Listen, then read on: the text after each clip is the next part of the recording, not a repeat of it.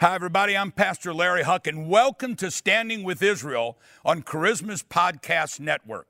You know, standing with Israel is one of the most important things that you will ever do. And let me give you two reasons. You and I are fulfilling Bible prophecy in tearing down the wall that divides Jews and Gentiles.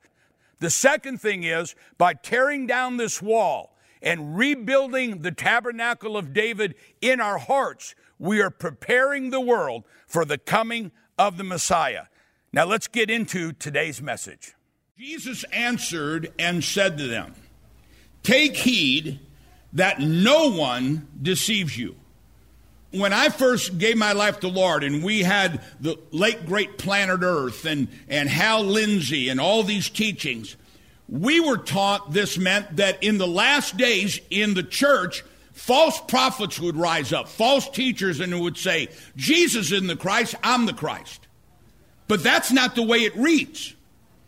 It says in these last days, Jesus said, many false teachers will come and say, I'm the Christ. Yeah, Jesus is the Christ. But, and they'll begin to teach false doctrines. Oh yeah, Jesus is the Christ. But we don't, we don't need to care about abortion. We don't need to care about uh, homosexuality. We don't care about in the church. You will hear of wars and rumors of wars. See that no one is troubled. For all these things must come to, to pass, but the end is not yet. For nation will rise against nation, kingdom against kingdom. There will be famines, pestilence, earthquakes in various places. Do you know that right now we are pouring out tens of thousands of gallons of milk on the ground. We are plowing under fields of harvest and fruit. We are slaughtering cattle rather than bringing them to the market. And that 30 million acres in America of farmland belongs to foreign governments. These foreign governments will make sure their government gets it, not us. All these are the beginning of sorrows. Then they will deliver you up to tribulation and kill you, and you will be hated by all nations for my name's sake. Do you know that anti Semitism and anti Christianity is at a highest level than it's ever been before? You're a Christian? We'll destroy your church. We'll destroy your city. We'll destroy your business. say, oh, that'll never happen. That's what Nazi Germany thought. Wake up. Then many will be offended and will betray one another and will hate one another. Then many false prophets will rise up and deceive many. Because lawlessness will abound, the love of many will grow cold. But he who endures to the end shall be saved. And this gospel of the kingdom will be preached in all the world as a witness to all the nations, and then the end will come. Therefore, when you see the abomination of desolation, that's the Antichrist, spoken by Daniel the prophet, standing in the holy place, whoever reads, let him understand.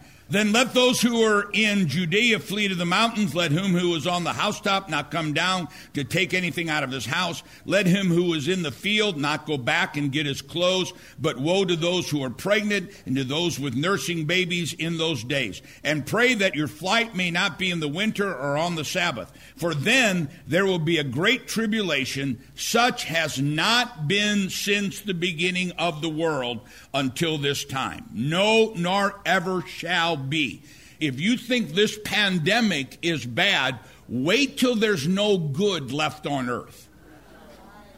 Therefore, if anyone says to you, Look, here is the Christ, or there, do not believe it. For false Christs, false prophets will arise, showing signs and wonders as to deceive, uh, if possible, even the elect. See, I told you beforehand. Therefore, if they say to you, Look, he's in the desert, do not go look, or look, he is in the inner rooms, do not believe it. For as lightning comes from the east and flashes to the west, so also will be the coming of the Son of Man. There is a difference, a huge, huge difference between the rapture and the second coming.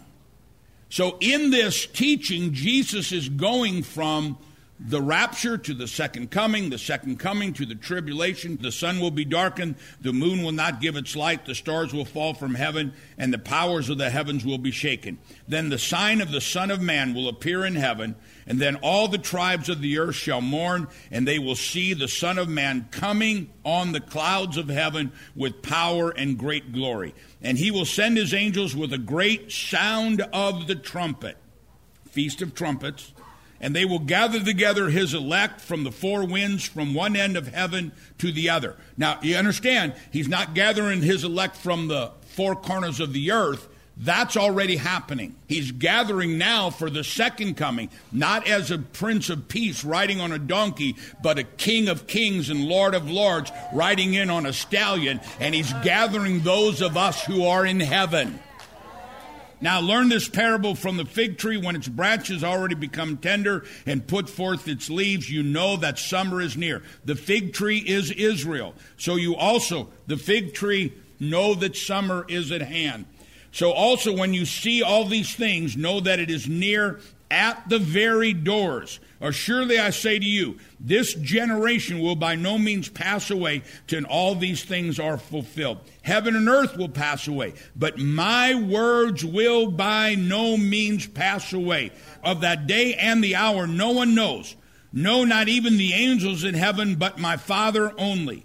But as the days of Noah, so will the coming of the Son of Man be. For as in the days before the flood, they were eating and drinking and marrying and giving in marriage until the day that Noah entered the ark and did not know it until the flood came and took them all away, so also will the coming of the Son of Man be. Then two men will be in the field, one will be taken, the other left. Two women will be grinding at the mill, one will be taken, another left. Watch therefore for you do not know what hour your Lord is coming. But know this that if the master of the house had known what hour the thief would have come, he would have watched and not allowed his house to be broken into. Therefore, you also be ready. Say, be ready. Say it again. Be ready, for the Son of Man is coming at an hour when you do not expect him. Who then is a faithful and wise servant whom his master made ruler over his household to give them food in due season? Blessed is that servant whom his master, when he comes, will find him doing. Assuredly, assuredly, this is absolutely true. I say to you that he will make him ruler over all his goods. But if that evil servant says in his heart, my master is delaying his coming and begins to beat his fellow servants, to eat and drink with the drunkards. The master of that servant will come on a day when he is not looking for him, and at an hour when he is not aware of, and will cut him in two and appoint his portion with the hypocrites. There shall be weeping and gnashing of teeth. Jesus, in his first coming, came riding in on a donkey. The Bible says in his second coming, in Revelations, was it Revelations 19? The Bible says he'll be coming on a stallion. When Jesus came the first time, he came as the Prince of Peace, just like Zechariah said he would. But when he comes the second time, he'll be coming as the King of Kings and as the Lord of Lords. And God says we need to pay attention to know where we are according to the signs of God. In the New Testament, we call these signs the birth pangs. But in Hebrew, they use a different word. It's, it's ikvot mashiach, the footsteps of the Messiah. Now, what does that mean? It means the footsteps of the Messiah who are coming up on you. When God is talking about this in the Old Testament, He said, when you see these things happen, understand the Messiah is about to come up on you. The Messiah is, if He's close enough for you to hear His footsteps, He's really, really close. Amen? So we have the first coming, Jesus coming in on a donkey. We have the second coming, Jesus coming in on a, on a horse and a stallion, but the first coming and the second coming are not just the bookends of this. There is something that happens right before this. And this is called in English the rapture. It's interesting that when you read Christian scholars concerning the birth pangs, the birth pangs are about the second coming, not about the rapture. There are no signs concerning the rapture.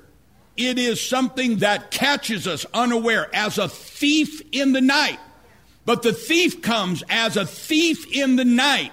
So if we're already seeing and hearing and feeling the birth pangs, feeling the steps of the Messiah. That's for the second coming. Seven years from now, our nation will be 251 years old. The rapture is not the judgment of God on the, on the world. The rapture is the judgment of God on the church. But we begin to become lukewarm. We begin to fall away. We begin to not live according to the Word of God. If you read Christian scholars, they will say there is no sign for the rapture. But I want to disagree a little bit, and here's why. The Bible says, what is in the book of Colossians, when he's talking about the feasts of the Lord, God says these are a shadow of things to come. If you could see my shadow, that's not the shadow of something else. That's not the shadow of someone different. That's my shadow. And the shadow usually precedes the person coming. Thank you for listening to our Standing with Israel podcast with Pastor Larry Huch. We truly believe that building bridges between Christians and Jews is a sign of the end times and will prepare the world for the coming of the Messiah. If you would like to learn more about why we stand with Israel and at the same time be a blessing to the Jewish people, we encourage you to send for Pastor Larry's latest book, Seven Living Prophecies.